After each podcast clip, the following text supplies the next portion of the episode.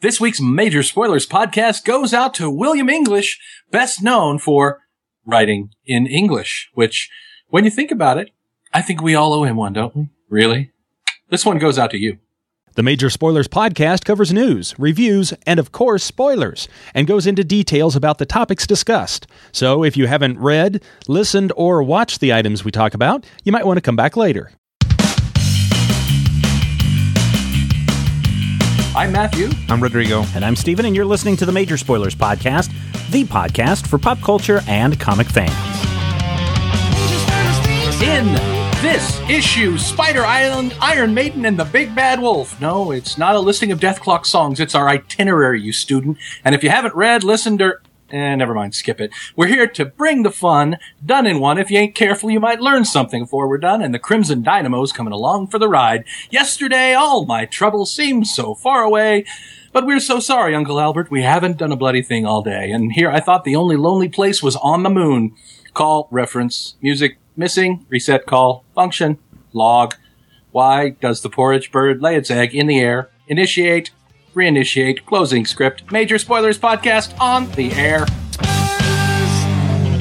Hey everyone, welcome to the Major Spoilers Podcast. So glad that you could be with us today, Yay! tonight, tomorrow, next week, a year from now, two years from now. But Heck, not in 2012. That are still just listening to the first episode of Major Spoilers Podcast. And to those people, I say thank you. And to those people, I say I'm real sorry I do get better. Yeah, you got a lot better than the first episode of Major Spoilers. you weren't even on. I was real quiet. I was I was nervous. it's my it was the first time being on the entire webs, and I didn't know what to say, so I just sort of sat there and listened to Scroll Brian. And every podcast is somebody's first podcast, so this is the way the show breaks down. We talk a little bit of news, then we're going to be reviewing some comic books, then we're going to be talking about the major spoilers poll of the week, and then we're right. going to be talking about a trade paperback of the week. This week featuring the first trade of the uh, Fables uh, title from Vertigo Comics. Fables in Exile. We'll be talking about that a little bit later in the show. But right now, let us get to some news. Scoured the majorspoilers.com website today and found three items over this past week, which we may or may not want to talk about. First of all, the Lone Ranger movie encounters some funding woes and gets shut down. Mattel extends its subscription deadline for action figures and Robert Kirkman's Walking Dead takes a novel approach to telling some old stories. Let's spin that wheel of destiny, see where it lands. In case you want to know, that's Matthew as our big wheel this week. Spins oh, around and lands. People didn't know that was me.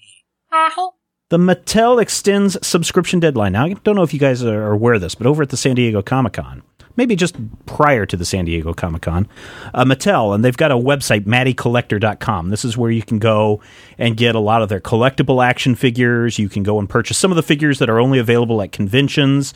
Um, the a couple of years ago when we gave away that big Starro set for the uh, Major Spoilers uh, costume contest that came from Matty Collector. They have a lot of great figures. In fact, a lot of the uh, Justice League uh, figures continue on at uh, Matty Collector. They also have He Man, Transformers, Ghostbusters stuff as well.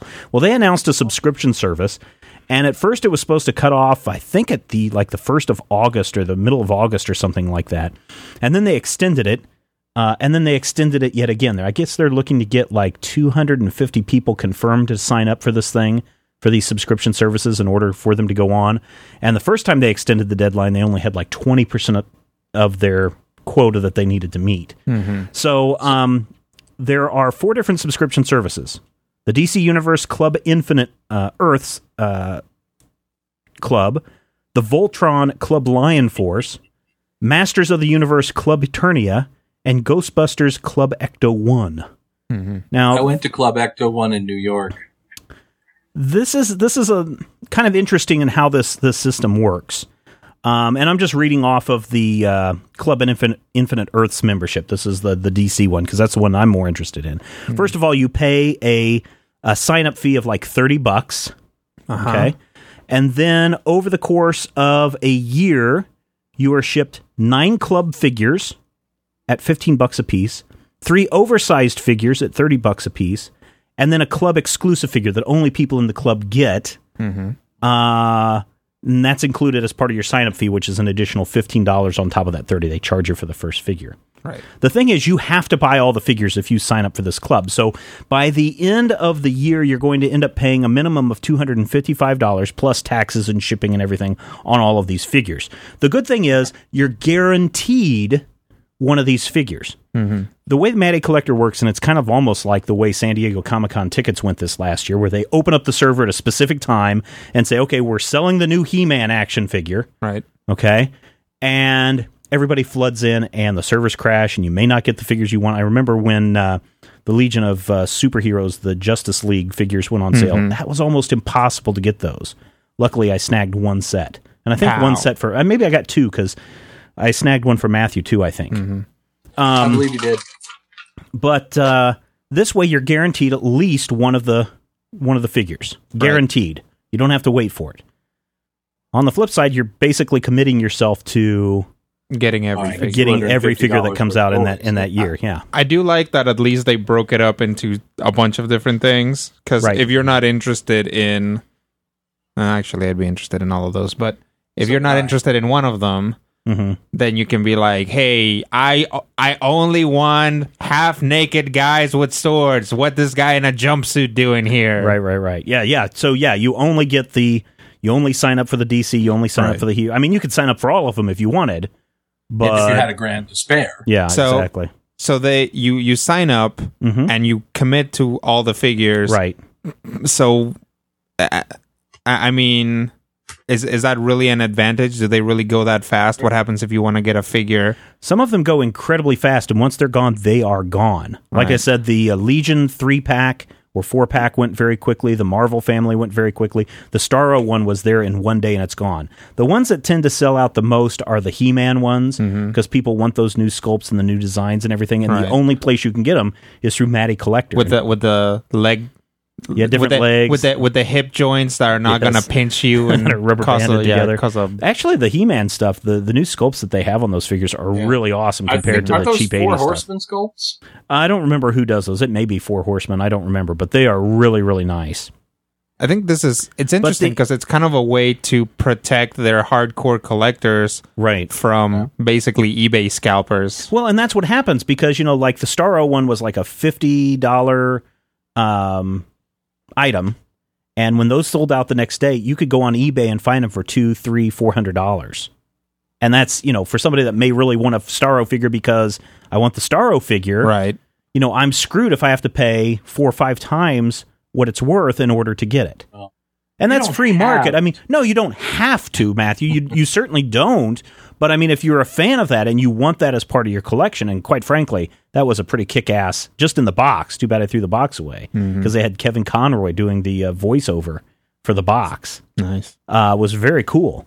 But yeah, if you're somebody that really wants this, and as Rodrigo said, this is protecting the collect the collector, um, it, it may seem like a good deal. The bad thing is you don't know what the figures are. We know what three of the figures are. One of them is a Flash one, another is a Starman figure, and the other one is well, uh, there's two more um, on the DC side. Um, let me see what it is here.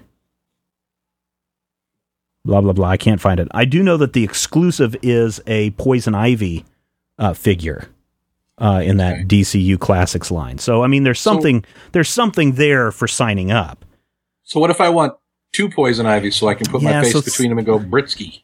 So there's a couple of ways you could do it. Number one, you could sign up for a second club membership, I suppose, if you wanted, and I'm sure Mattel would not turn you away.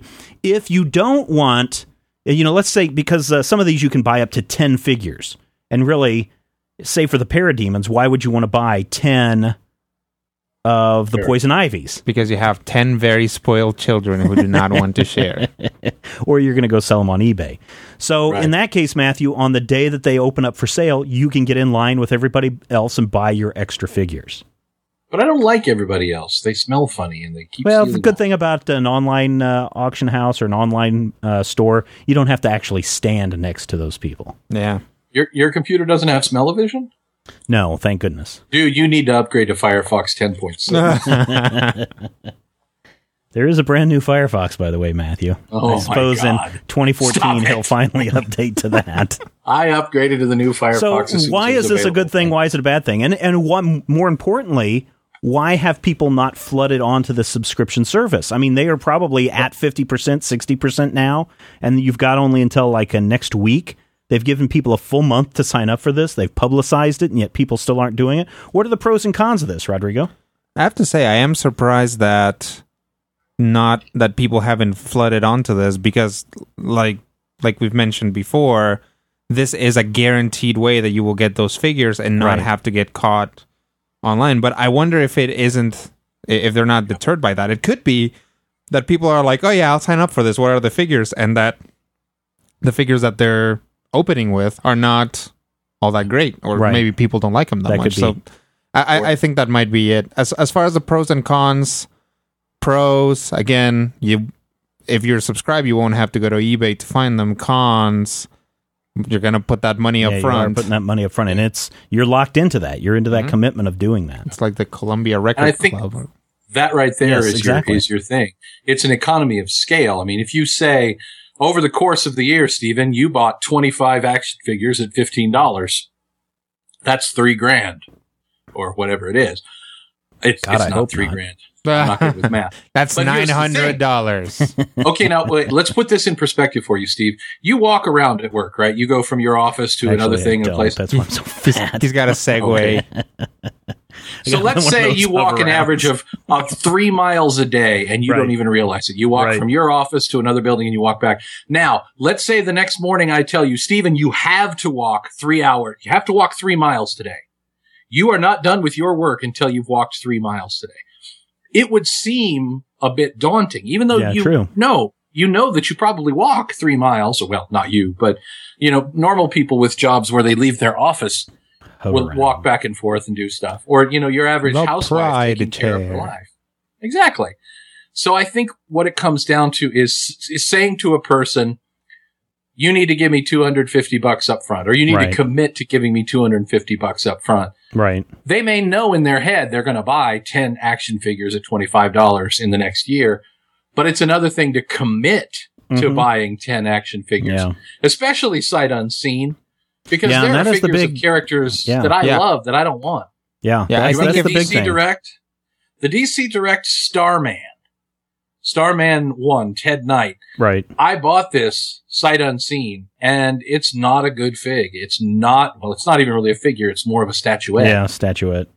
Yeah, and it's not what I thought it was going to be. But I bought it sight unseen because I wanted to buy the Justice League package. So hmm you know, it kind of, you kind of wonder if maybe more was known about what was going to be in this Mhm. bit, or if you gave me, you know, if you gave me an idea of 50% of what I'm getting next year for $250. Right. Because for all I know, I'm going to get like Proty, and I'm getting like uh, Streaky, and I'm Well, going and to see, get that's the one thing that I'm Fall really disappointed about. I think is- that's more awesome if you get Proty and Proty and Streaky. Well, Streaky. The thing is, one of the big sets that I want to get, and the set that will go, this will be the one that people will be flooding servers with, is that giant 14 figure Legion of Superheroes set that includes uh, like 12 of the Legion of Superheroes plus one Colossal Boy, which would Like have been a build Colossal and figure. collect. Yeah, it would have been one of those build and connect ones, plus a Proty, plus a Legion flight ring. And the case that they come in rolls up to form the Golden Age or the Silver Like Age uh, rocket ship. rocket ship clubhouse, right? That thing's like 250 bucks right there, and that's not part of this collection.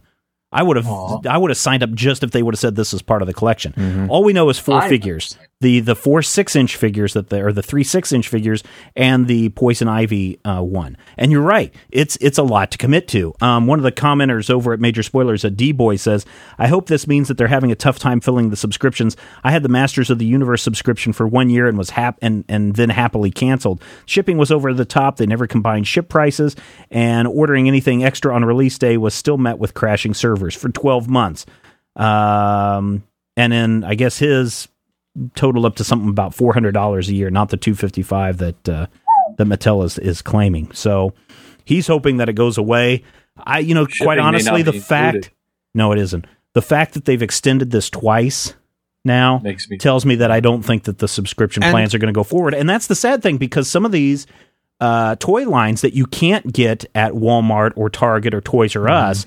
The only place you can get them is at mattycollector.com. And one of the things this says or could say is that people aren't interested in these toys, right? People just aren't interested in these toys. We're going to discontinue them. You know, the only reason why those Justice League figures, um, you know, the animated series figures are still around is because of Matty Collector Right. right? So I and that's that's the only one bad thing. Now on the plus side, of the if the subscription doesn't go through, I'm not out my initial, you know, subscription cost. Right. Right. So- Presumably, if the whole thing folds, they wouldn't charge you. No, no, they won't charge you if it if it doesn't one go through. hopes anyway. But the the other thing is, is that I mean, they've they've if if not all but come out and said they might have actually come out and said that if this if they don't get enough people, this isn't happening. Mm-hmm. So it, that lets me that makes me think that this is all experimental to begin with. Well, they've had it before with some of the other lines, but who knows? What are what are some other companies that you think would benefit besides the uh, RCA Music Random House?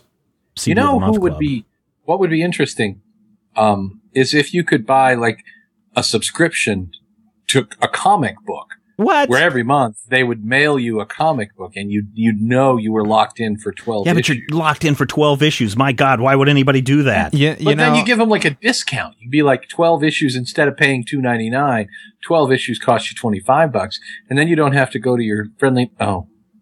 Never mind. Well, that and have you ever seen what the mailman delivers half the time? Everything better be polybagged if they're going to offer that well, kind of a and, I- and I think it service. is.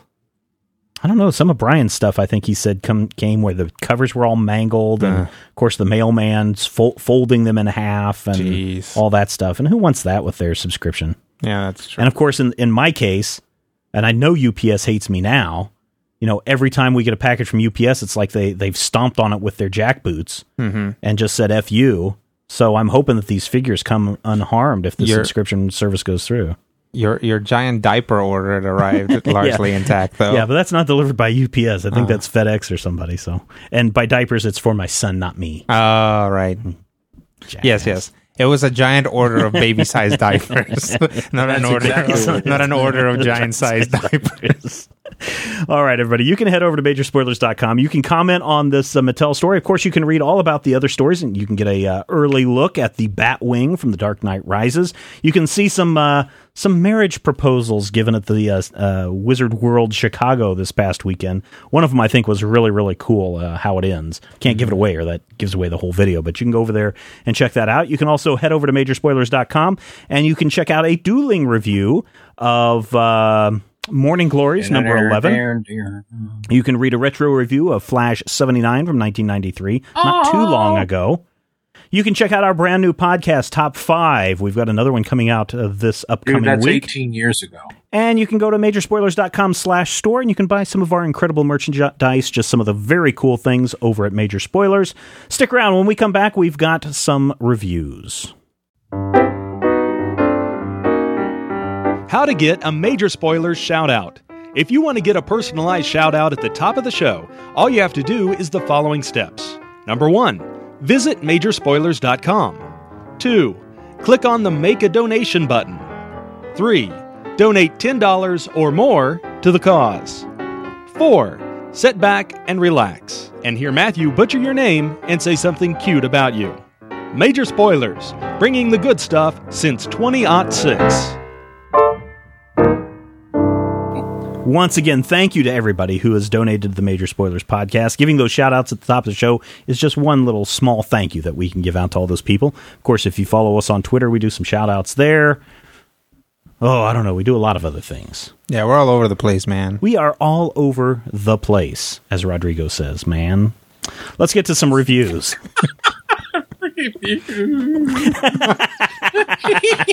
that was worth it right there. Cracking me okay. up when I'm trying to sing, damn it. Let's take a look at a Marvel book and a Marvel book. Two Marvel books uh, this week. Uh, guess came out last week from Marvel Comics. The first, Amazing Spider-Man number 667 from Dan Slott. And, oh boy, I'm super excited, Humberto Ramos. Ooh. He's back. I love this guy's art. If nothing else, this book deserves five stars just because of his art. And here's how great his art is.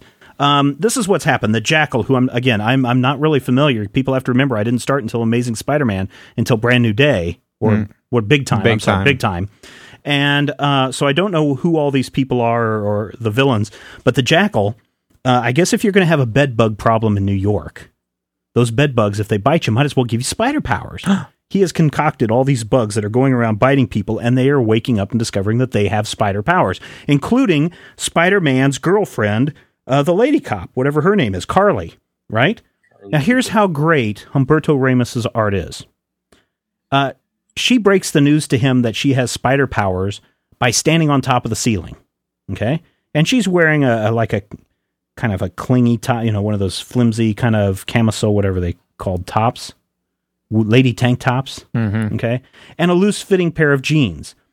Now, look how she's drawn. When she's hanging upside down, everything doesn't stay in place. Her pant legs scrunch up down around her knees. Her little frilly shirt is hanging, you know, very loose. Her breasts, and if you've seen Humberto's the way he draws women, all the women have enormous breasts, Right. And they don't stay in place.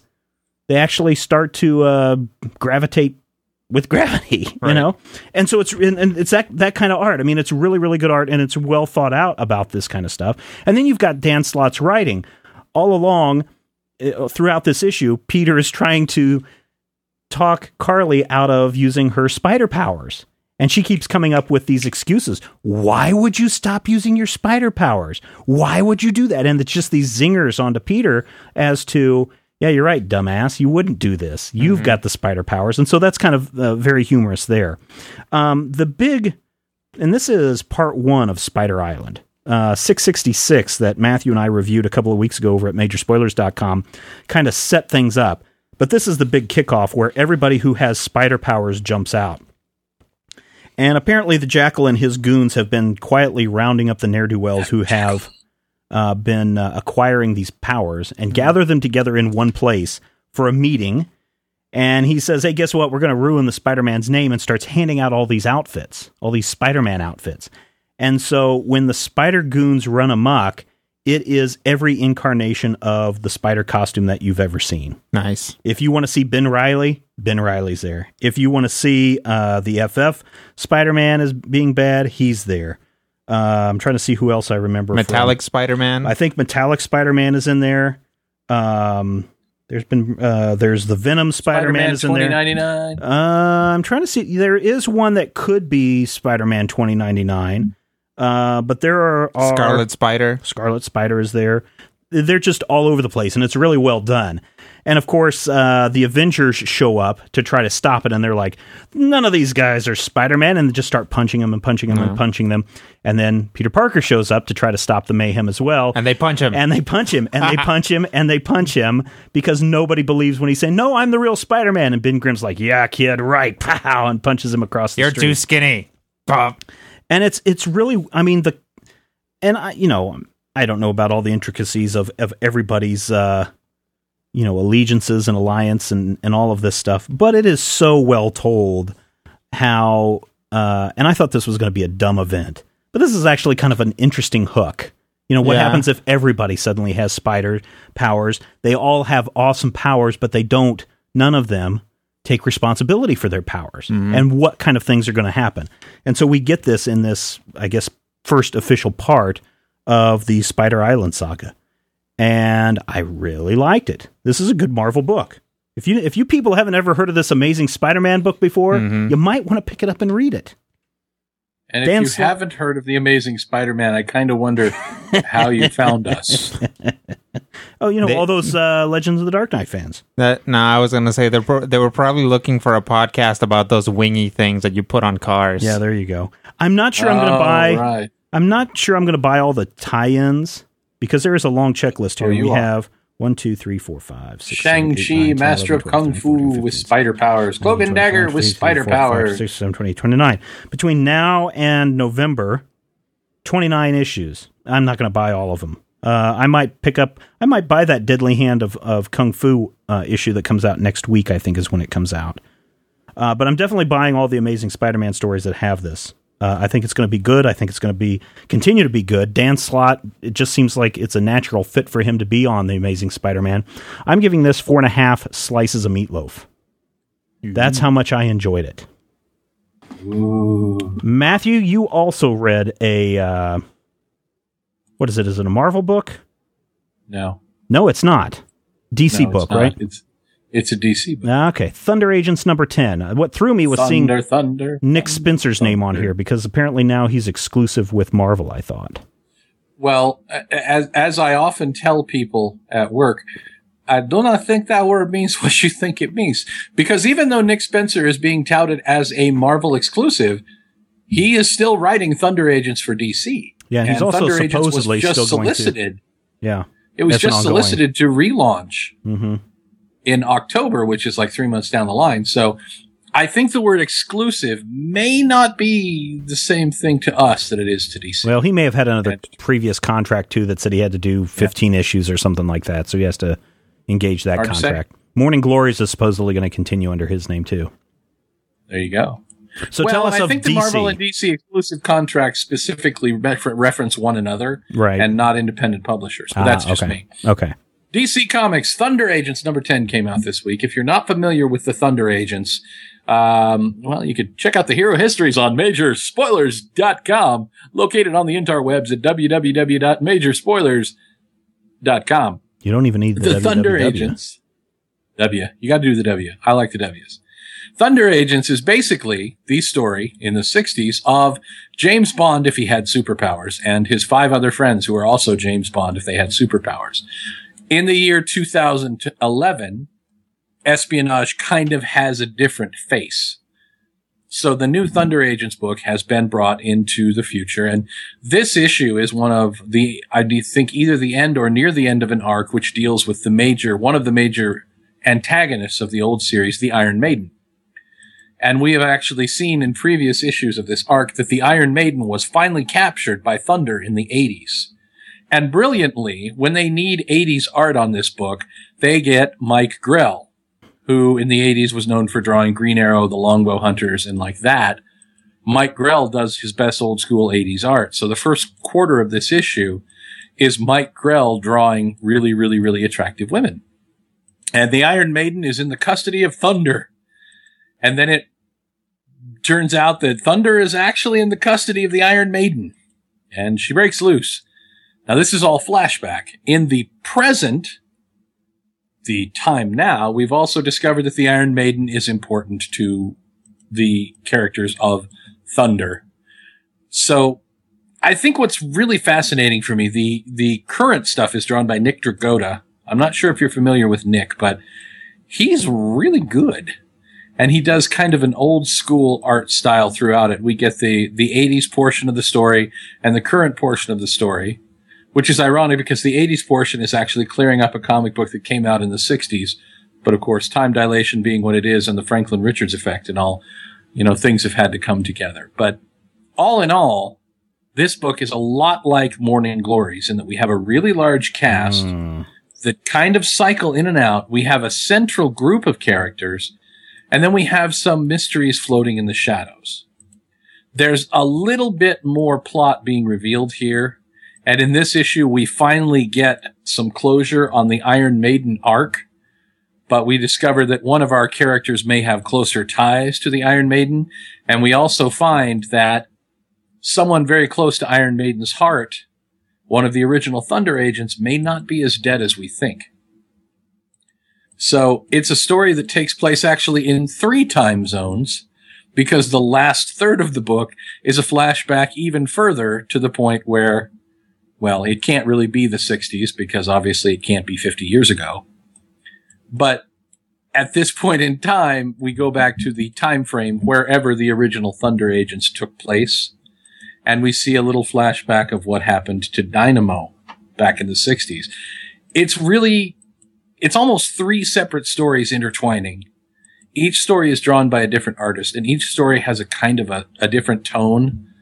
But it's that Nick Spencer thing of competing storylines, moving back and forth, kind of like that big pit of snakes that Indiana Jones hated so much in the first movie. Snakes. Why's it got to be snakes? Why's it gotta be snake? Why, why, why I gotta talk like Torque? I, I, I admit that I'm a Thunder Agents groupie, but I think this is a very strong issue. Four slices at Meatloaf for me. all three of the art teams are really phenomenal. The time shifts make sense because they're visually explained in the art. So you know by who's drawing whether this is 60s, 80s, or current frame. Cool. Nice. There are still a lot of mysteries that we don't know about the original Thunder Agents. And most importantly, the Thunder Agents aren't really the center of the story. They aren't the center of attention. This is actually kind of an espionage story, kind of a story about families, kind of a story about redemption. And also there's these James Bond superhero guys floating around. So Hmm. It's got a little bit of something for everybody. Matthew, I got a question though. You said this uh, feels a little bit like Morning Glories, right? And, and I, I guess that's kind of a, a, a flag for me now. I mean, we're 11 issues into Morning Glories, and I've, I mean, I'm still a fan of what's going on, but it just, it's starting to feel so much like Lost that I think that Morning Glories is going to lose me as a reader if they don't start pulling some answers out of their butts. And I'm wondering if if this is Spencer's style. Is he doing the same thing in, in Thunder Agents? Is this something you know? Now I'm I'm wary of anything with his name on it. Well, I don't know if I'd go that far. There are definitely mysteries in play, and Spencer does like to. He likes to have multi-level tales where you don't necessarily know all of what's going on until further down the road. For instance, the first character that we met in this book in issue one was revealed last issue to be the daughter of the Iron Maiden. Dun dun dun. Dun dun dun. So, you know, nine issues later, we get this thing that informs everything she's ever done in the series. And in retrospect, you go, oh, so that makes sense. So I would definitely say that that, you know, that dole out little bits and pieces or learn the answers as you go is part of his style. Mhm. Morning Glories is more of a mystery type series, a mysterious suspensey thing. This has some of that to it, but I don't think it's quite, well, I'm not as bothered by it in Morning Glories, but I don't think it's quite to the level that Morning Glories is. Okay, What's that other thing that he writes? he's doing something for Marvel, and that's what what tripped me up. Like Um, Thor or well, he's also like- did was supposed to or is going to do something with Supergirl. Um, uh, but I don't uh, have that in front of me. Uh, Mighty Supergirl, God of Thunder. I thought he was going to take over one of the X titles too, wasn't he? Is he? Oh, maybe he's going to do Ultimate X Men. Uh, let's see. With Marvel Comics. Let's see. War Machine. He did. Spencer's right. Spencer's writing Iron Man 2.0 is what he's currently writing. Oh, is he doing what- the arc with the uh, seven, the seven don't uh, living is just what the weapons? Wikipedia says. You know, Wikipedia is always right. Dude, I'm a Wikipedia editor. It's not always right. Sometimes Spencer is one of three writers announced to be working on Ultimate Comics Universe Reborn, a relaunch of Marvel Comics Ultimate line, along with Jonathan Yay. Hickman and Brian Michael Bendis. Spencer, Spencer will be writing Ultimate Comics X Men. Told you.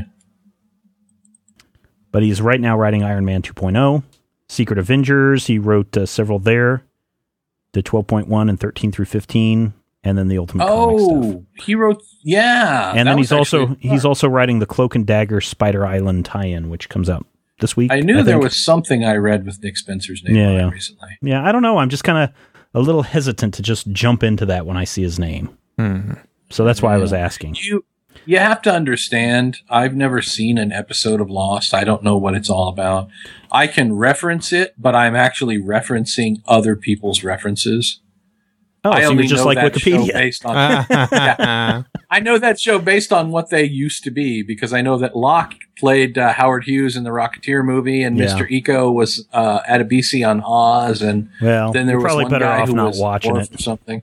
Probably better off. I don't know. It watching just doesn't seem to be my bag of, my bag of donuts. You know. no. Speaking of not somebody's bag of donuts, Rodrigo, last week Uh huh. you reviewed Infamous Charlie Sheen winning, Duh.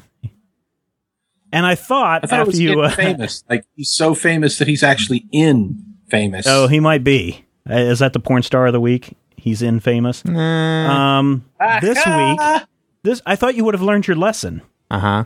but no, winning. Rodrigo, you've decided to go back to Blue Water Productions for yet another one of the. You know, they have some other titles besides Biocomics. Right. But you decided to pick up Lindsay Lohan. Why? because She's easy. Yeah, because it, it was an easy title. No, because I was like, hey, look, the Charlie Sheen comic had its problems. You know, things like he didn't always look like Charlie Sheen, Right. and things like this is a very, very superficial skim of what the Charlie Sheen story was. Right. Surely, with somebody who's been around a lot longer and, and crazy, you know, or rather, somebody whose craziness has been in the public eye Yes. longer because this Charlie Sheen explosion was very recent. Right.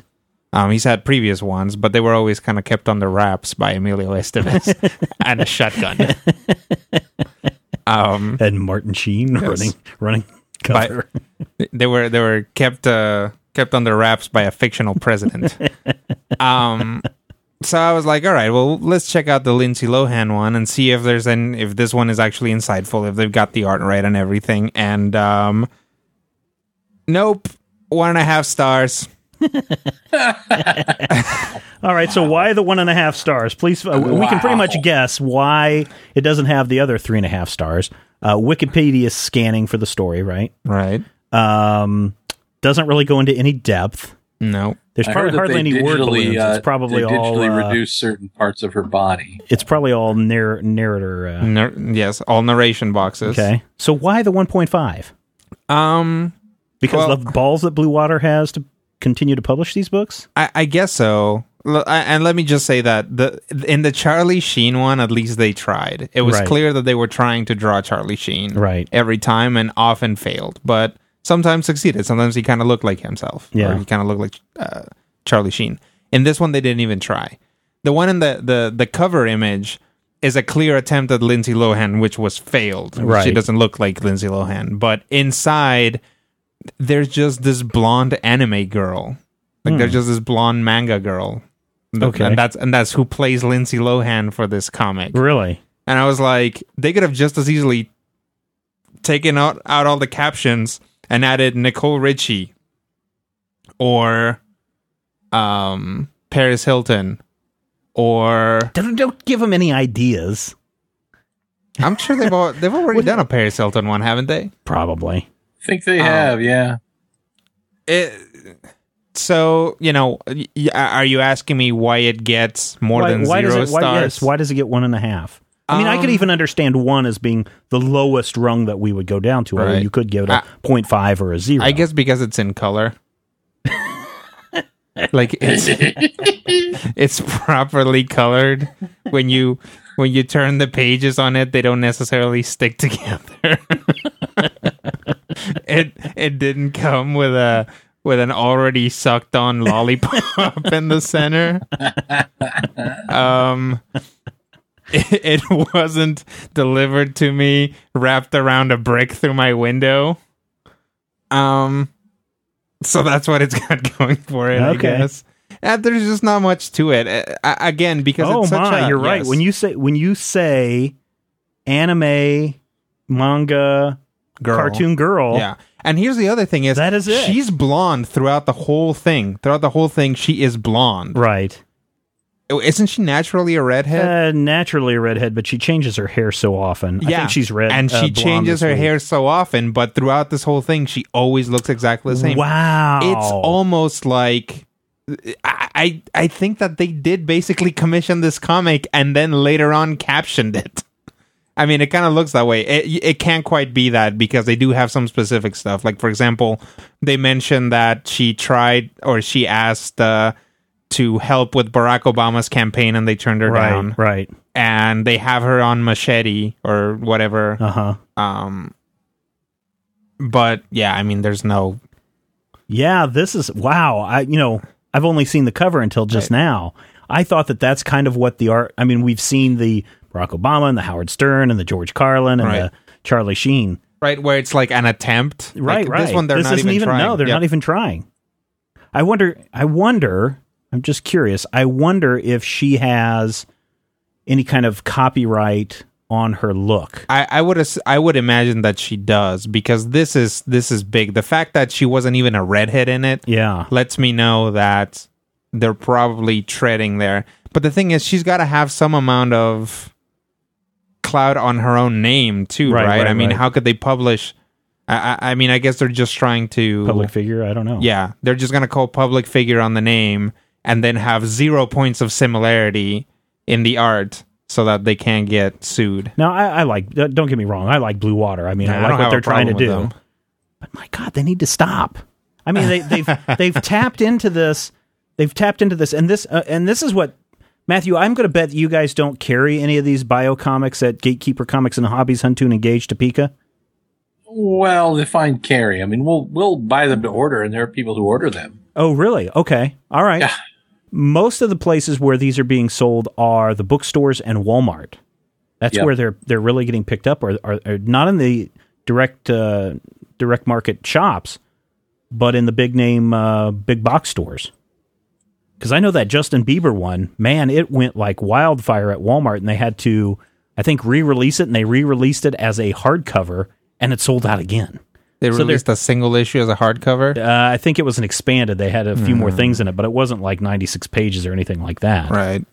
Um, but you know, they've tapped into something with these bio comics, but geez, they've actually got a, a thing going on right now where it's, um and a lot of people really freaked out about this. And by a lot of people, I mean all the people that I know on on the on the Twitter. Right. Um, when Blue Water announced lesson plans that schools can use when using their comics in the classroom.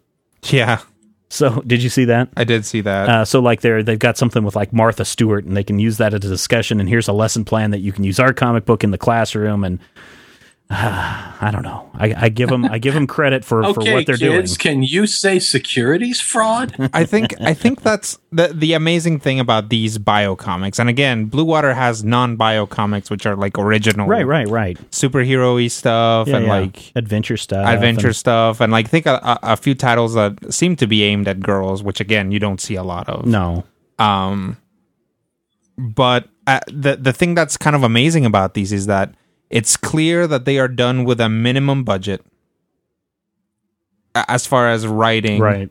to a lesser degree art because I think that I mean the art is honestly I've seen worse art than this. It, it the, there's really a lot worse stuff out there. Sometimes even stuff that gets put out by the big two is even worse than this art. Mhm. So you know they're like they're just getting by with minimum effort, but just completely riding that wave of um of whatever's happening, and all the facts are there on the internet for them to find. Right. So, or the air quotes facts. But you know, they have some original stuff. Like you said, there's this new one that comes out this week or sometime in, in next month or so. Baneberry Creek Academy for Wayward Fairies, and the art is cartoony and looks nice. It doesn't look bad. I don't know about the sto- story, but you know, the art is That's solid, interesting. right? Yeah, I it's mean, solid art. Uh, here's another one, Vincent Price presents, which isn't a bio, but it is, you know, the kind of the Vincent Price horror kind Right. of story, and the, those graphics are okay. They've got that Adam West, the Misadventures of Adam West that they have, and they Mm-hmm. have some other ones. So you know, it- they have the sequel to uh, Clash of the Titans, right. Wrath of the Titans, I think is what it's called. So you know, more power to them. But man, you guys, I think do more harm with those bio comics. But you know what? If it's keeping them Yeah. afloat, I mean, I, I don't know. I don't. I don't begrudge them that because it's it's actually not worse than what say Star or like yeah, the yeah, uh, yeah. Weekly World News. weekly. Well, the Weekly World News doesn't even do current events anymore. The Midnight All right. Star. Those are the reviews for this show. You can head over to majorspoilers.com and read other reviews, including a fascinating review of the very last issue of The Spirit.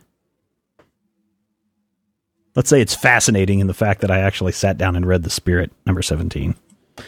Um, reviews are over, Matthew, which means that it's, It's- time for. Time. I, I think there's a delay. I may not have actually interrupted you. You need You to start again. did. Oh, uh, Okay. Matthew, right now, did you know that it's time for the uh, the thing that we do after the reviews? I think it's called the uh, what now? It's time. Such a. Uh, for the Such a millions wanker. in attendance and the 150 people waiting at home. Waiting. It's you know. time for the majors. yes, waiting with bated breath, which always makes me think that they've got like a mousetrap in their mouth, which is kind of That hurts wormy. Yeah. Ooh. Well, that's an entirely different can of worms, if you see what I'm saying. The major spoilers poll of the week! Week, week, week, week, week, week, week, Former creators gone bing bong edition. What did you say? It's the former comic creators gone bing bong edition. okay, explain why. I'm not please. saying that Neal Adams has popped his cork. I'm just saying. Uh, look up expanding Earth theory on the interweb sometime. Okay. And hey, how about them Huskers? All right. So this week, someone has asked us to compare writers, artists. You know, there's all sorts of talented people up, out there who are both writer and artist, often in their own books doing both, right? We call them arters or writerists. Writerists. Okay. So this week we have two writerists. We have Neal Adams, who has done such uh, fantastic things as uh, that one book and that other thing. A lot of And people know him Skate from the uh, Man. yes, Skate Man. Ah, A lot of people know him from his Green Arrow run, right? And then on the other of people hand, know him from drawing every third comic book cover at DC in 1968, 1970. and then the other uh, the writerists that we have is is John Byrne. Some people may know him from his Next Men, or X Men, or Fantastic Four, or the relaunch of Superman. And I will go on record right now as saying, and some people will call me an ass, some people will call me an idiot, the best Fantastic Four writer for my money in history. Oh, John Byrne. Okay, John Byrne, All right. yes. all right, cool. So the question is this week: which writer artist could best the other in their crafts, in both crafts? Rodrigo, over to you. Um, what did these guys write again? Matthew, give us a rundown. Uh, Byrne wrote Fantastic Four. He did a run on Avengers. For the last 15 odd years, he's been doing mostly creator owned stuff. He did Next Men. He did um, He did Star Trek for IDW recently. Star Trek which for IDW. Some of those are really he did good. Angel for IDW. Yeah. Neal Adams uh, basically founded Continuity Studio- Studios and was responsible for the adventures of Megalith and uh, Skate Man and Armor and the Silver Streak. Uh, he's writing Batman Odyssey. Odyssey. For DC right now. And odd is a particularly fascinating syllable to put in that title. Yes, yes. Um, I'm gonna go with Byrne Why? because his middle name's Lindley. Okay. No, also Odd? because apparently he's written he wrote the uh, first handful of issues of Hellboy. So True. I like that. okay. Uh, for me, I went with Neal Adams because some of his women, especially the Black Canary, woohoo, Mm. woo, wugga wugga, Yeah. woot woot, zoot zoot, Hubba hubba zoot zoot. wugga wugga. Dude, what Bugga year bugga. is it in your head? It's 1932. Yeah, see, and me and my nephew Berserko are taking over the town, see? This week on Palooka Joe Comics. Yeah, yeah. Joe. In the Naked City. Uh, so you know, so his art I think is really good. Um, I, I like John Byrne's writing, and I and I do kind of like J- Byrne's art, but he tends to make all his characters. I mean, he has that style that's very, i- it's very recognizable, and It's Byrne. yeah, uh, and so that's kind of a little down note for me. But I, I've I've read and enjoyed a lot of the Neal Adams stuff, and so that's why he he got my vote, even though uh, John Byrne has done some great things as well. Back in the day, nobody drew a better looking female than Byrne. Byrne's uh, Phoenix and Dark Phoenix really ruined me for the female species for a lot of years because damn. But if you go back to it, I mean, it's not like Neal Adams hasn't done. Neal Adams is one of the few people who ever made Lana Lang, the insect queen, actually look good in the era before Kristin Kreuk. Yeah, exactly. So this was a tough one for me because when I was a kid, I used to love Armor and the Silver Streak and all the books that he did for continuity. I still have a big box of continuity comics. Um, mm, uh, technically, they're holding a door open in my office, but that's not the point. I had to really break this down because I love a lot of the work that each of them does, and I love their style, and I've actually collected comics based on each of their arts. So what it really boils down to is the fact that uh, John Byrne looks like my uncle Mike, who was a major influence on me growing up, and so I picked John Byrne because you know, hey, he, he reminds me of being a kid. Mark W. Wait a minute, Mark W. Do we know a Mark W? Mark W Mark says, W. I would say Byrne was the better writer plotter, but in the end, Adams had the better run on X Men, so he gets my vote. Justin says it goes to Jim. It goes Jim Shooter first, then John Byrne. Nothing else matters after that.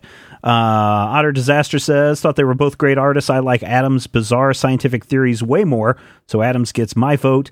Uh, Jimmy says in the end, I have to go with the more relevant to characters that I like. So Neal Adams' work on Green Arrow, along with Denny O'Neil, created modern Green Arrow. So that's who his vote went through for. Uh, here's one for Byrne. Here's one for Adams. Here's one for Gail Simone and Mark Waid. Uh, here's one for here's one for Adams. It says Adams without question is the legend in terms of art. Uh, but still, my vote goes to Byrne. Um, ba ba ba ba ba.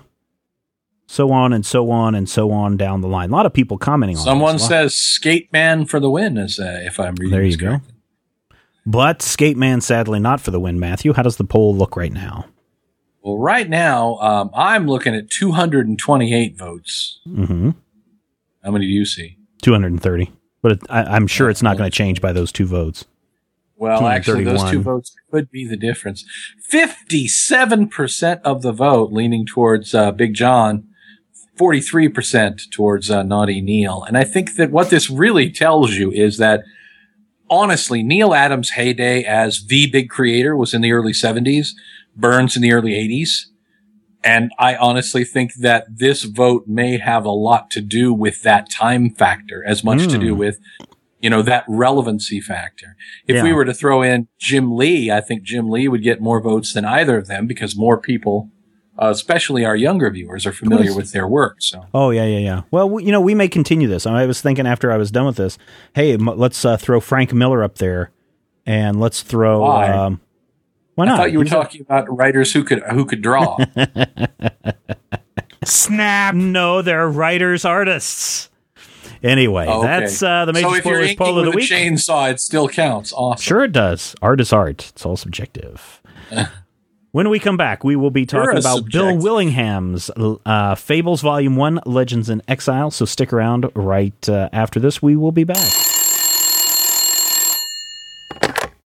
Hi there, this is Ryan. Uh, I was thinking about you, and I know you're all about making money with your home-based business. Uh, I'm not really sure how things are going with uh, Good Life, but my partner and I have created a can't screw up method for making five figures a month in your first month and every month thereafter. We've created more success stories in the last 90 days than any home-based business on the market today. I've got a webinar that you need to attend. You owe it to yourself to check out the details. Go to www. Okay, okay, okay. Very funny. Listen, we don't need no solicitors calling the Major Spoilers Hotline. We actually want real listeners calling the Major Spoilers Hotline. Matthew, that number is. possibly want to update our long distance service. That number is 785-727-1939. The major spoilers. John Byrne still looks like my uncle hotline. I think I've made uh, I think I've made it clear at least at some point in one of these podcasts that I'm a huge Bill Willingham fan. Been following his stuff since way back in the day when he used to illustrate Advanced Dungeons and Dragons tomes. Back when he used to do Ironwood. Back when he used to do uh, the what was it? The Nexus Elementals. Elementals. That's what it is. Uh, we need to put elementals on yeah, the we, we do. paperback. And if we could ever track down his Coventry series, the four or five issues that he did on that, that would be pretty awesome too. I think I've got like three Wow, of the you five. officially got too obscure for me, man. Oh, okay. Well, so big Bill Willingham fan. Um, Clockwork Storybook guy, all that good stuff. Uh, so when I found out years ago that he was working on a book where uh, fairy tale characters were living in the real world, I knew I had to get it, and that was this series called Fables. And in this book that we're reading uh, this week, it's called Legends and Exiles. We learn a little bit about what's going on. The first five issues in this, uh, we learned that somebody called the adversary has taken over all of the kingdoms, all of the different worlds that are in the fictitious uh, books that we've read as children in the stories. So you know the Snow White era, the Beauty and the Beast, the the Aladdin and the Magic Lamp. All of those kingdoms were taken over by this guy called the adversary, and in order to survive, so they wouldn't be uh, turned into slaves or worse, the fables escaped into the the mundane world. The Mundies is what we're called. Um, probably not as bad as Muggles, but you know it's kind of it's kind of still there. And they've had to live in secret for centuries, and literally centuries. I mean, at some point down the future, we we learn about Hansel and Gretel, and we find out that you know the the fables were in America about the same time as the Pilgrims were in America. So the centuries that they've been around. Uh, and they've had to cope and they've had to hide and they're trying to survive and make their way in the world. And right now, most of them have made their way to New York City and they all live in this uh, little apartment. Well, not all of them, but they live in this apartment building and uh, try to make do with their life. Um, this story is a murder mystery, a whodunit. A who done it? Turns out Snow White's sister Rose Red. And for people, and this is one of the things that I have to give Bill Willingham credit for. He's done a lot of research into the characters that appear in this book because it, I probably was in high school or maybe even first or second years of college before I remembered that there was Snow White and Rose Red. Most people just remember the Snow White story. And so he's gone and done the research. Um, Jack of Fables, you know, Jack of the Beanstalk fame, Jack the Giant Killer fame, has uh, burst into the uh, the constable's office, claiming that Rose Red is dead. And the constable, the policeman, the investigator, the house dick, is Bigby Wolf. you said house. yeah, Bigby Wolf, Big Bad Wolf of uh, the little little pigs fame. And he's set out to investigate what's going on, to try to solve what has happened to Rose Red. And along the way, we meet all sorts of different characters. We see that uh, um, Beauty and the Beast are having marital problems. We see that little boy Blue is working for Snow White in the in the council's office. We see that some of the villainous characters, and especially in this case, one of the the maybe bad guys in this story, uh, Bluebeard the pirate. Uh, no, he wasn't a pirate. or was he just called Bluebeard? It was just Bluebeard. Oh, Bluebeard. He was like a. You're a thinking noble. of Blackbeard. Yeah, that's what Right. I'm thinking of. Um, you know, he is living among these people. We learn about the Amnesty Act that everybody who came into the Mm-hmm. Mundy world basically said, "Hey, all of our past transgressions are forgiven, providing that we do this." Right. And they're all trying to cope, except somebody's murdered Rose Red. No. Rodrigo, some thoughts. I didn't do it. you can't pin this on me. and no murder, no red. now you actually have the hardback. You got this uh, for a birthday gift or something, Christmas yeah, gift for or a something. Christmas gift. So you've read the Um, first ten issues, which includes uh, On the Farm. Yep. which is another place. Those people, those fable characters who cannot hide their monstr- monstrous uh, appearances, uh, talking animals, those kinds of things, they're all sent to live out in the country away from prying eyes Right. so that their magics are not revealed. So that's a that's a different story. But this one's just focusing on the murder. Right. Uh, it's pretty interesting. Really, I think what the, the number one thing that this does is it, it sets you up for what Fabletown is like. Right. and and kind of what the what the general backstory is of the of of these characters, and also sets up the working relationship of Snow White and Bigby, who are, for all intents and purposes, at least as much as I have read, the main characters of the Right. They are. of the book They or are. of the series. For the most part, they Yeah, are. I mean, once other you get other further people down- get their well, get their but I mean, once, and yeah, I mean, later on when the adversary steps up the the war into the Mundy world, there are other characters that take the forefront, such as um, Boy Blue and um, Rose Red.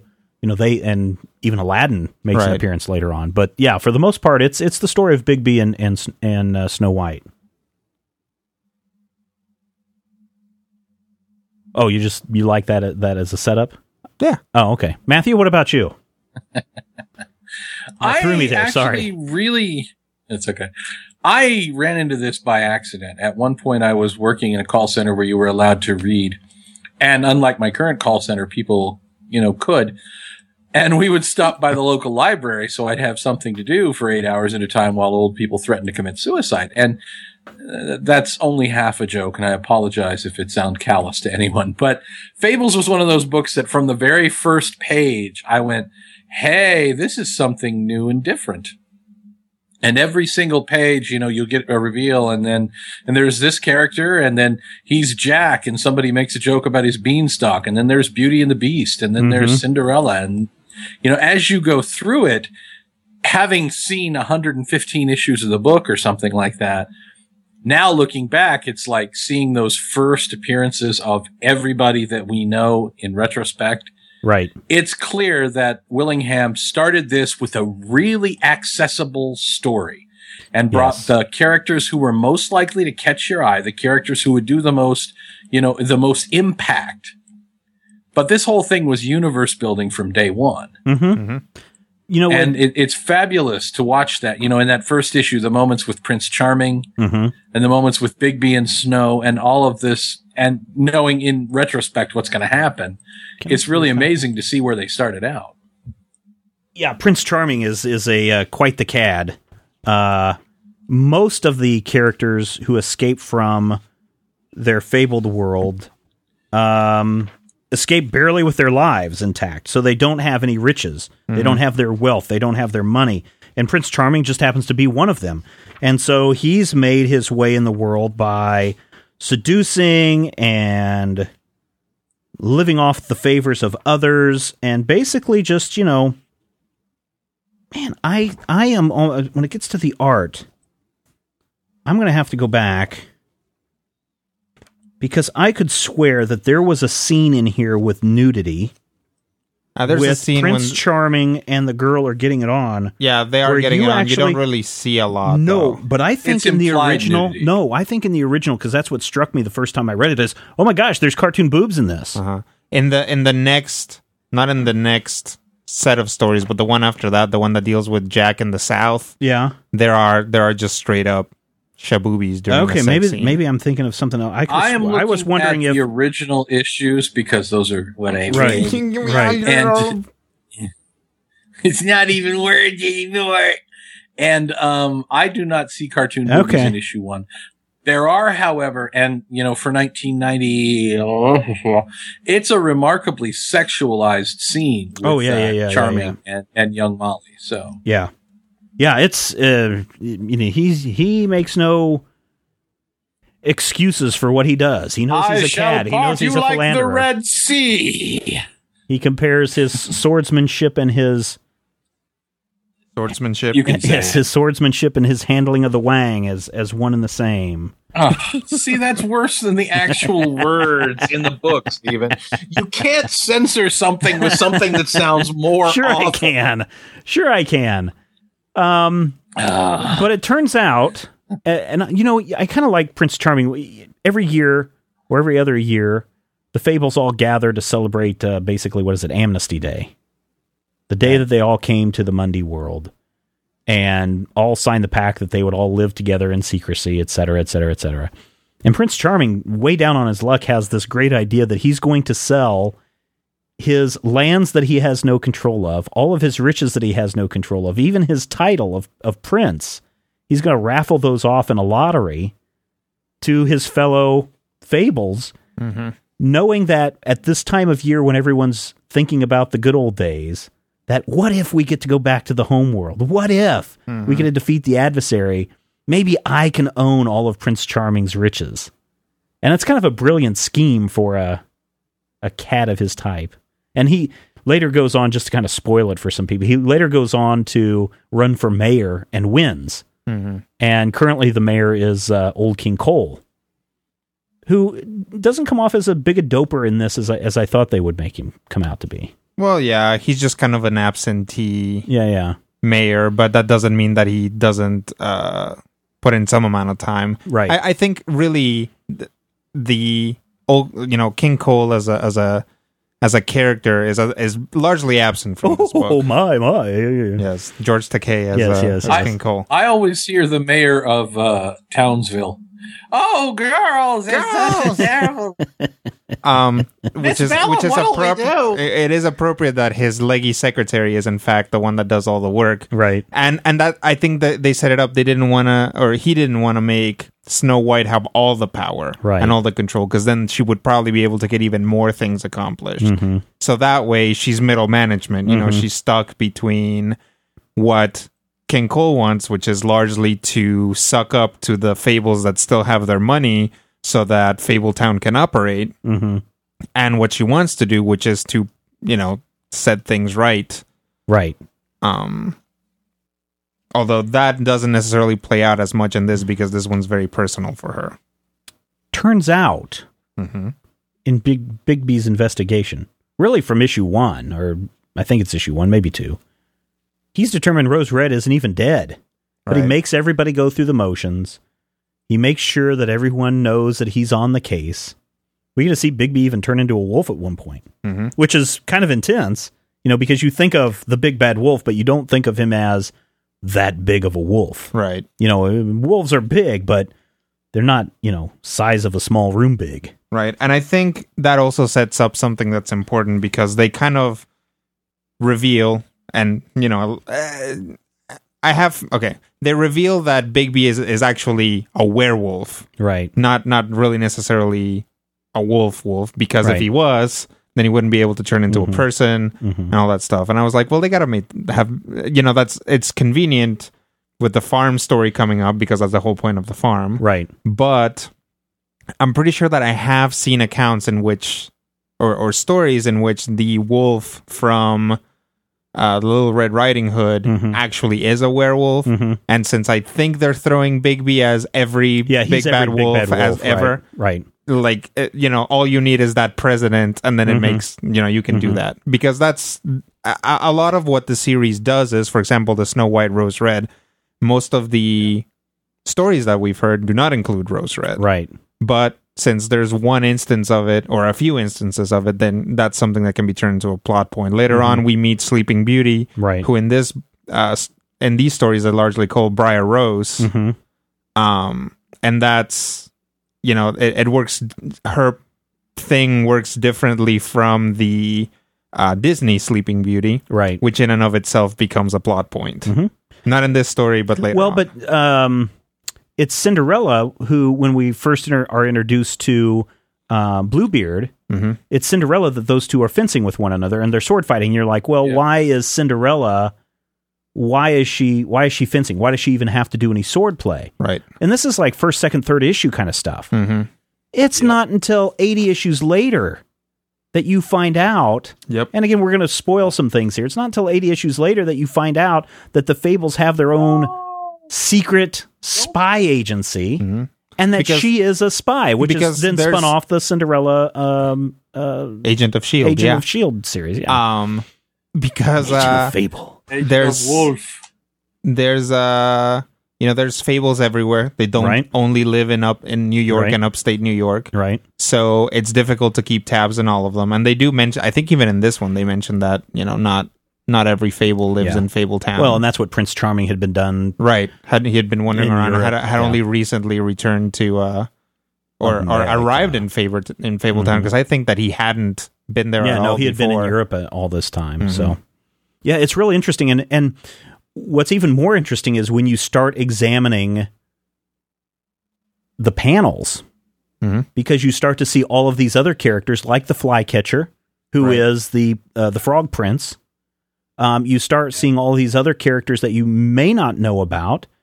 Uh, make appearances in, in some way, shape, or form. I mean, you know right away from the first issue that the Wizard of Oz world is fair game in Fables because there's a big blue monkey flowing around, flying around in Snow White's office. Mhm. Um, you you get to see. Um, oh, I mean the the witch from um, hansel, Hansel and Gretel Mhm. is there. Although later, I think she ta changes to. Uh, or maybe I'm wrong. Maybe I'm thinking of one of the other witches, Frau Totenkinder. Um, I Well, believe and Frau that's- Totenkinder is the witch from. is it okay? Because they call her something else here. I thought. yeah they call her the black forest witch Right, right. Um, uh, but but I think that's kind of what they're that that's that's a big part of why this. Uh, I I think the appeal for me is that he's going back and using these stories for which there are 10,000 different Right. iterations. Right. And he is picking the one that is going to work best for his story. Mm-hmm. Or they are, because I think maybe he.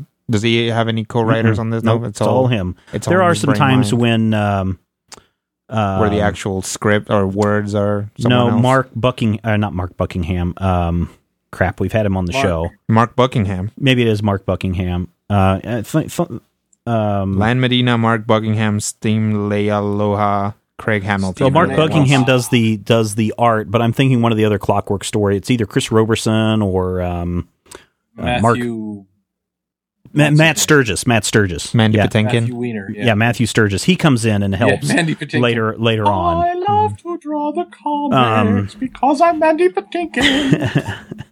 Um, but he comes in and helps write some stuff later on as well. But this is this is Bill's you know little world that he's Right, built, right. and it's and it's really fascinating to see how he is.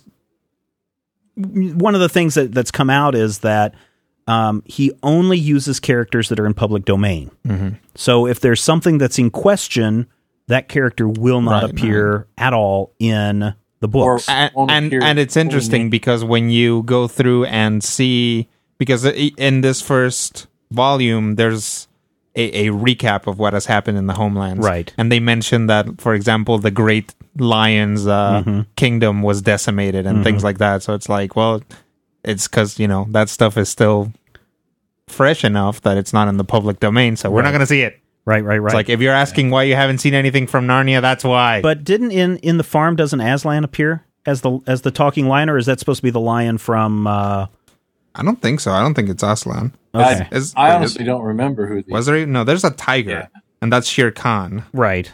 that's Shere oh yeah, there Khan. is a there is a lion. Oh, And I couldn't tell if it was maybe the cowardly lion or if it was supposed to be Aslan. I, it's been a while since I Well, read those, but I It- seem to remember they that do as we have flipping characters who appear who are clearly meant to represent someone that they can't name. Right. Right. Because in these first five issues, I noticed that Cinderella goes unnamed. Mm-hmm.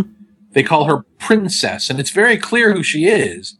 But they don't say Cinderella, which makes me wonder if it was something that was meant to be a reveal, or if it was something where they were trying to be coy because they weren't sure if the rights were Yeah. actually in the public domain or not. You know what's really funny is um, with Prince Charming. You know, at the end of all the fairy tales, Snow White marries Prince Charming, Cinderella Right. marries Prince Charming, and it turns out in this book that yes, that's right, they were all married to Prince Charming at, at one time or another, and I thought that was a very clever way of of explaining these things away.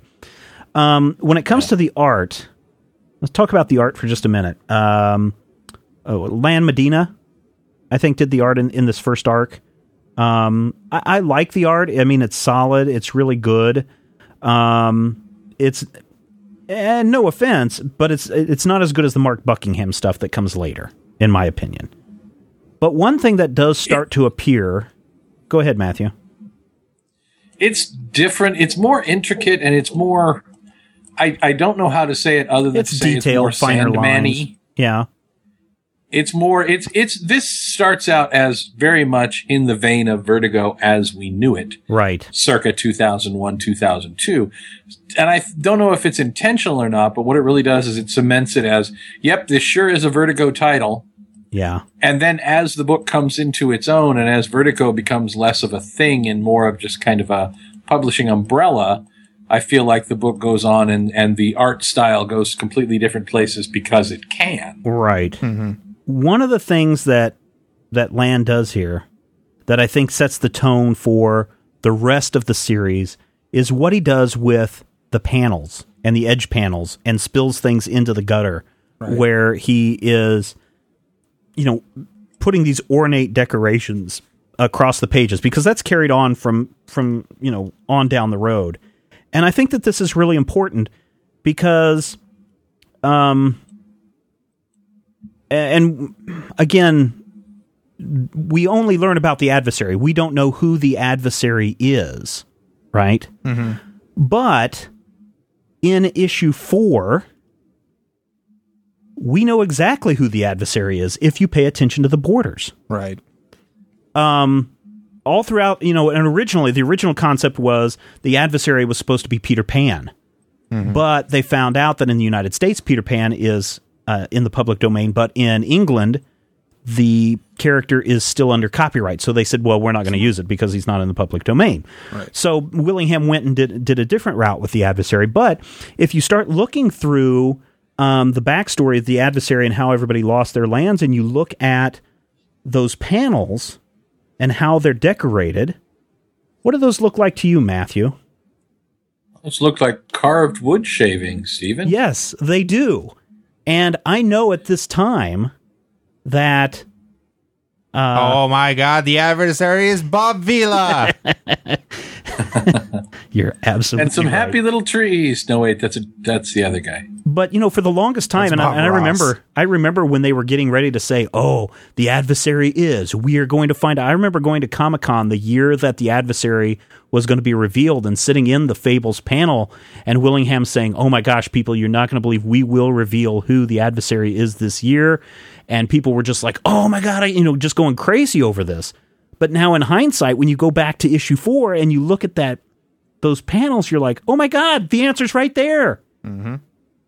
And that is very, very cool. Now, to kind of tease what's coming up, you guys will want to listen this weekend to the Major Spoilers podcast when Dr. Peter Coogan comes in and we talk about comic theory, which kind of ties into what I was just talking about. Is if you pay attention to what's going on in the actual comic book, if you actually read it as opposed to just read it, you may discover some wondrous things.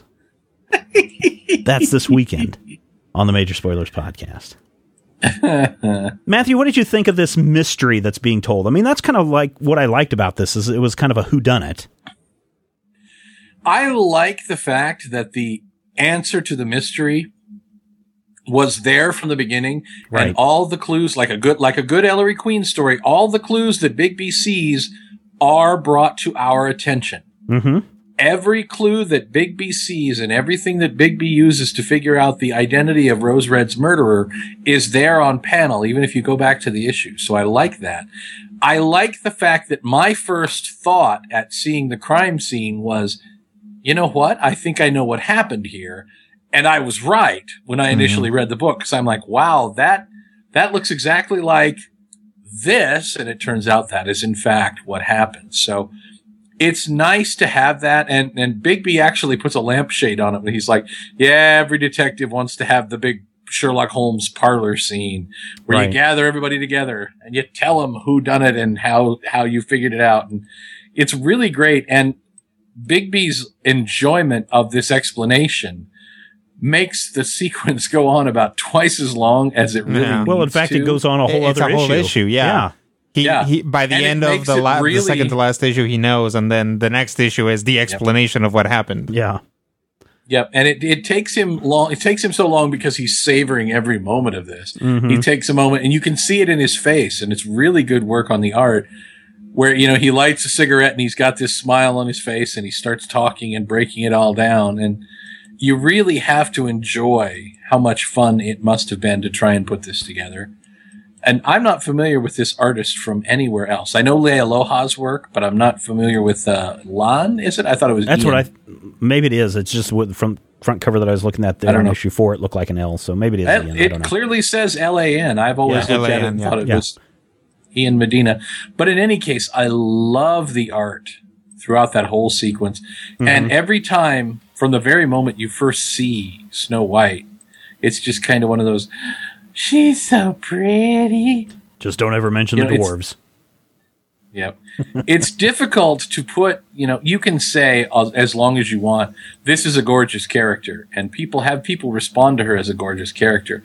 But the fact that the art shows you how gorgeous she is hmm and does it, you know, does it in a way that's really successful. That particularly works for me. So, you know, I, throughout that whole first issue and even into the reveal, I just found myself marveling at the construction of the panels and the facial expressions. And at certain points, it reminds me of, um, oh God, now I lost his name. Drew Master of Kung Fu back in the day with Doug Moench. Oh, someone will think of it. I think his first name is Paul. But in any case, really amazing work. And then once the reveal is revealed, there's kind of this moment where everyone is like, oh. And then there's another half an issue Yeah, yeah. that actually cleans up and finishes the plot threads, which I really love because the end of the mystery is not the end of the story. Right. And for those of you who don't want to be spoiled, skip ahead 30 seconds. Uh, turns out Rose Red isn't dead. She faked her own own death. Dun dun dun. Dun dun dun. Dun, dun. and uh, and I and I like that. And, but see, this is the thing that's that's interesting from the from the story standpoint. We don't learn everything that there is to learn about these characters or this world that Willingham has created in this first story arc. We know that these characters have lived for thousands of years. We know that some of them still have some magical properties, such as the case with Bluebeard, who brought his entire castle with him and has an, has turned it into uh, into his apartment. Mm-hmm. You know, it's it's bigger on the inside.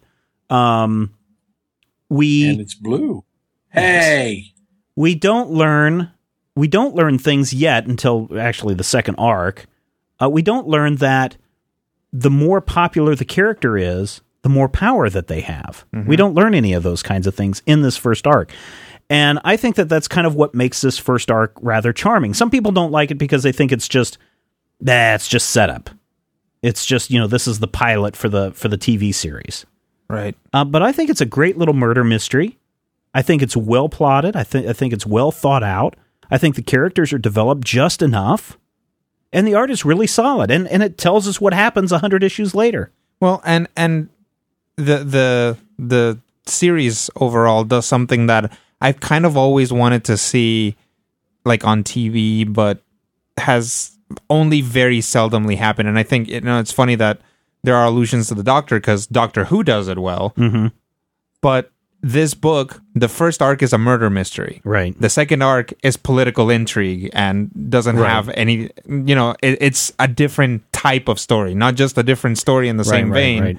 A different type of story. And as you read through them, you see that each story arc kind of fits into a different genre altogether, which is really what's kind of masterful about this is the same characters it you know and other characters come to the fore and are uh, introduced and other stuff but it's the same characters in a different genre Yeah. which makes actually keeps the book feeling very fresh even though these characters are actually ancient characters that we're already familiar with And that's what Matthew. I know you you read all the issues, and I I did too. That's what kind of made the Cinderella Secret Agent Spy Girl uh, book so interesting because you don't expect Cinderella to be Secret Agent Secret Spy Agent Girl. Spy Girl. And especially, you know, when she's facing down with the person she's facing down with, you have to really appreciate the amount of thought that had to go into this. Right. You had to, you know, and later on, there, there's a particularly telling moment for me where we meet the, some of the fables who aren't either at the village or at, in Fabletown or at the farm. hmm And some of these are the fables who are no longer politically correct. And one of them is Sam, Right. and for issue after issue, Sam appears, and then somebody explains that Sam is the character from Little Black Sambo, Yeah. which is particularly racist, but still, a, a- you know, a fable of some Mhm. note. And I like the way we tie in literally everything. This came at the turn of the last century, a point where a lot of this stuff was happening. League of Extraordinary Gentlemen, while differently acted, is in a completely similar vein. You know, we have the same thing with uh, Planetary to some degree. hmm There are a number of series that take these these characters and bring them all together. This one does it in a way that is completely different from all the others, and there were about ten of them, and about four of them still survive. So Right. the fact that Fables has done it the longest and the most successfully, I think lets you know that this particular conceit, this everybody you've ever read about, heard about, anybody in a fable or anybody in a folk tale or anybody in a, you know, a movie or a story or a book, they all actually exist. And this is what we're saying they're like now after Right. 300 years. So um, I, I went to when I was in San Diego. Uh, went to the and I actually had a really nice conversation with Bill Willingham after the panel. Uh, my question to the panel, the Fables panel, was, and and you guys could tell, and, and I know why they couldn't do it and why they can't do it, but my question was, the Alice in Wonderland characters actually exist in this world of fables. Wouldn't that be the perfect hook then to get Batman? into fables as a crossover to realize that he is a fictional character living in a mundane world because he somehow has to meet Alice's Mad Hatter is his Mad Hatter, Uh, and and and uh, I, I think that would be a great way to kind of cross that DC world into this world of make believe, supposedly in a real world, which is actually a make believe world in and of itself. I gotta say, Steven, it's often a toss up as to in each given episode which one of us is gonna be the nerdiest. I think I think you just took it and ran. Yeah, s- Circle gets the square on that one. No, seriously, wouldn't that make an interesting story where you it know, would, you know, the Mad you remember Hatter? you remember uh, Joe the Barbarian? Yeah, Um, yeah, that one that had all the like it's all, the, toys, all the characters, all the toys, yeah. which includes a Batman action figure. So weirdly, Batman is in that book. So Right. you could, I think, you could get away with it. Yeah. But I would, I would hate to see that be more than a couple of panels Oh, yeah. in a single issue. Well, I think they could have. Do, I think they could do a once one-shot Batman- crossover. Once Batman sets foot somewhere, Mm-hmm. the the property can thoroughly be Yeah, spoiled. and, and that may be the reason why they, they can't do it or don't want to do it. But just that one shot where the Batman comes to Fabletown and realizes, wait a minute, and he has to question himself: Am I just a figment of someone's imagination and in a book? I think that would be a very powerful meta moment in a Fables DC universe. yeah. Rodrigo, uh, anything you he'd don't like, like? no. People in the face. And then Batman punches the reader in the face. I'm real, damn it. I'm real. Uh, what don't you like about this uh, first arc in Fables?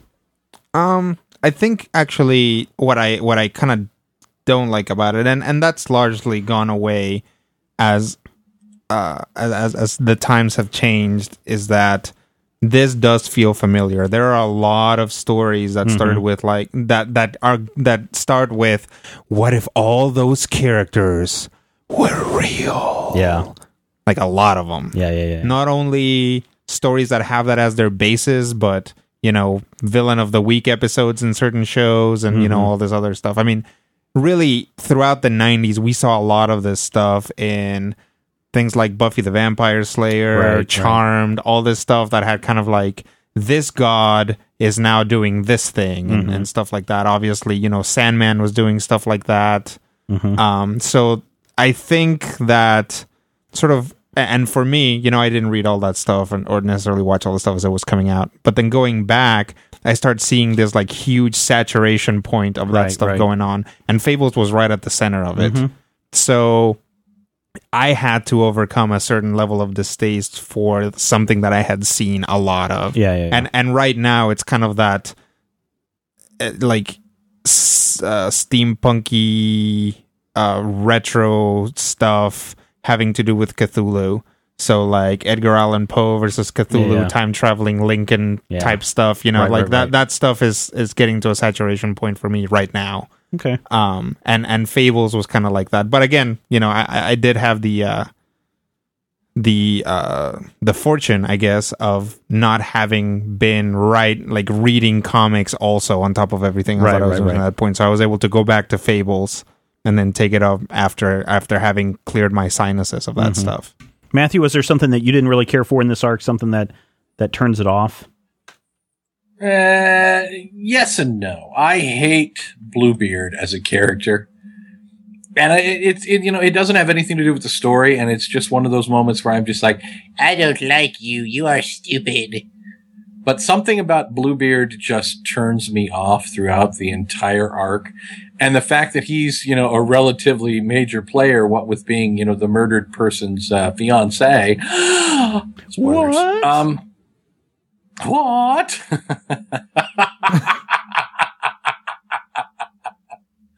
there's a subtle Firesign Theater reference for you. But um, I don't think there's anything really that I don't like. There are parts of it that I don't like as well as the rest of the series.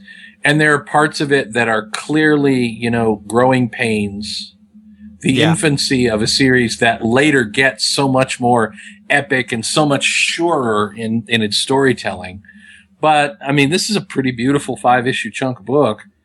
And, you know, quite frankly, if it looks that good and it reads that smooth, I can pretty much forgive any number of flaws. Yeah, I, I really like this. I mean, there are very few flaws, except that um, you know, the art gets insanely better, in my opinion, after this arc is over. Um, I I think everything's well thought out and well set up, and, and it's and it's just really wonderful. Bottom line for me is, if you've never read anything about Fables, this is a good entry point. Although you know, one it could be said that Animal Farm could be the next best entry point. Um, somebody could say, hey, you know, issue fifty is the best jumping on point. But I think that this is a really good introduction to the world of Fables and lets you know what's going on, and it's an entertaining read throughout. Rodrigo, bottom line for you. Um, I think that once I figured out that each uh, arc has a different style to it, I, I can't not read the rest because I want to see how that's explored. For me, even more so than the characters and the uh, the actual story itself, there there's a mastery to the way that Fables is put together Right. um, both uh, visually and um, just kind of formally, the way that the story is structured, that is just so good that you know the you could just take away. Well, maybe you you, you couldn't, but uh, there's a lot of stuff that could be different, that could be changed, but that basic structure is so strong that the the story would still continue to move forward in, in a significant way. It's it's hard it's it's hard to put my finger on it, but it's just kind of this. It it looks like before the first, you know, before the first page of, of Fables was printed, the entire story had already been at least partially thought out. Yeah. Like every every little bit of it seems so deliberate Yeah. and that and that is just great to read to read something where the artist does seem sure of himself and mm-hmm. does seem like from the first second it's going somewhere Right. Right. Matthew, final thoughts from you. This is another one that I think you want to read. Yeah, you uh, person, you're sitting in your car. No, wait, you're on the subway. No, wait, you're just walking around like a geek. Hey, welcome, Major Spoilers Podcast. My name's Matthew. Go read Fables now. It's something that no matter how familiar some of the bits and pieces are, they've taken that pile of Legos that we've all seen before and built it into something really phenomenal. And again, I always hate the fact that we start with the first arc of, of books because the first arc isn't necessarily the best. This is one of the exceptions that kind of proves that rule because this is a really strong opening. Mm-hmm. And this is one where, you know, I can look at this and say that volume one of these trade paperbacks is probably in my top three, if not my top two, as far as Fables collected stories go. how about how about your top five I don't want to have a top five. I don't even know what that means. I'd have to be on a different podcast for that. You see, me and my nephew Berserko. Uh, I, sometimes I talk, and even I don't know what the hell I'm talking about. so, in short, book good, fire bad, buy now, or crush you. when I was a, just to kind of give some kind of an impact on this, when I was a young lad, my mother, a, a teacher, uh, already had a bunch of books from when she was younger. And um, I remember one of them was this big book of fairy tales. Grimm's, it's the complete Grimm's fairy tale. And after reading, I think the first or second issues of Fables, I was like, man, I wonder if my mom still has that book because she's kept everything. And sure enough, I went home, I think for a Thanksgiving or something. I went down in the basement, started digging through these boxes of books, and found this big, I think it was printed in like 1967 or something like this Grimm's Complete Fairy Tales. And I've carried that around with me forever. It's on the shelf somewhere. It's a green bound book, uh, I think ne- next to the Harry Potter stuff. But you can go in there, and if you want to find out what is the reference that Willingham's doing that's specifically the, the Grimm's fairy tales, Yeah. you can go in there and find all that stuff in there. So it's Oh, yeah. fascinating to read. you know for me this this volume didn't have it a lot but there are two things that i really really like and i'm and, and i'm to this day extremely fascinated by the thousand and one nights Right. which if you've heard this podcast before you know that i Yeah, yeah, love yeah. and the jungle book the way that the mm-hmm. jungle book's written is freaking amazing Yeah, yeah, yeah. i love the jungle book and the the next volume of fables mm-hmm. features characters from the jungle book prominently Yeah. and it's so true to what those characters are Yep. within the Jungle Book. Yep. And if people don't think that Grimm's fairy tales aren't violent, I mean, a lot of people were maybe turned off. I mean, these was a Vertigo book, but a lot of people may have been turned off about uh, the sex and the violence in, in Fables. go and read the original Grimm's fairy tales. Those things are full of sex and violence. Yeah. So stuff Oh, that you don't even stuff you don't want to actually read to a kid. Yeah, you don't want to read them to a kid. Uh, so Red maybe you would let your Hood is kid. just flat out creepy. Yeah, yeah, yeah. It's it's amazing how uh, Cut open the wolf's how- stomach. filled how it with dark rocks, a lot of those- threw it in the river. It's it is amazing how dark a lot of those grim fairy tales are. I believe I read somewhere because of how the poor Germans were so oppressed by the French. Oh, is that why? So you see how things change. I do blame the French.